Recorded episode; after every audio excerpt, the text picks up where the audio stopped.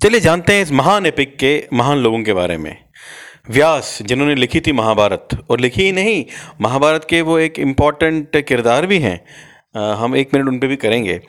बाकी अर्जुन धनोधर सबसे श्रेष्ठ धनोधर युधिष्ठर, धर्मराज, दुर्योधन, भीम, गदाधारी, करण, जो कि सूर्यपुत्र हैं, नकुल और सहदेव द्रौपदी, जिन्हें पांचाली भी कहा जाता है, भगवान श्री कृष्ण, जिनका तो सबको रोल पता ही है महाभारत में क्या रहा है। भीष्म, गंगापुत्र, द्रोणाचार्य, जो इनके गुरु थे, जिनसे ही इन सबने शिक्षा ली थी। कुंती, अभिमन्यु, अर्जुन के पुत्र, शकुनी गांधारी शकुनी दुर्योधन के मामा, इनमें से हर किसी की कुछ ना कुछ खासियत कुछ ना कुछ विशेषता रही है। सबके बारे में आपको ज़्यादातर पता होगा, मैं आपको एक बात बता दूँ जो आपको नहीं पता हो।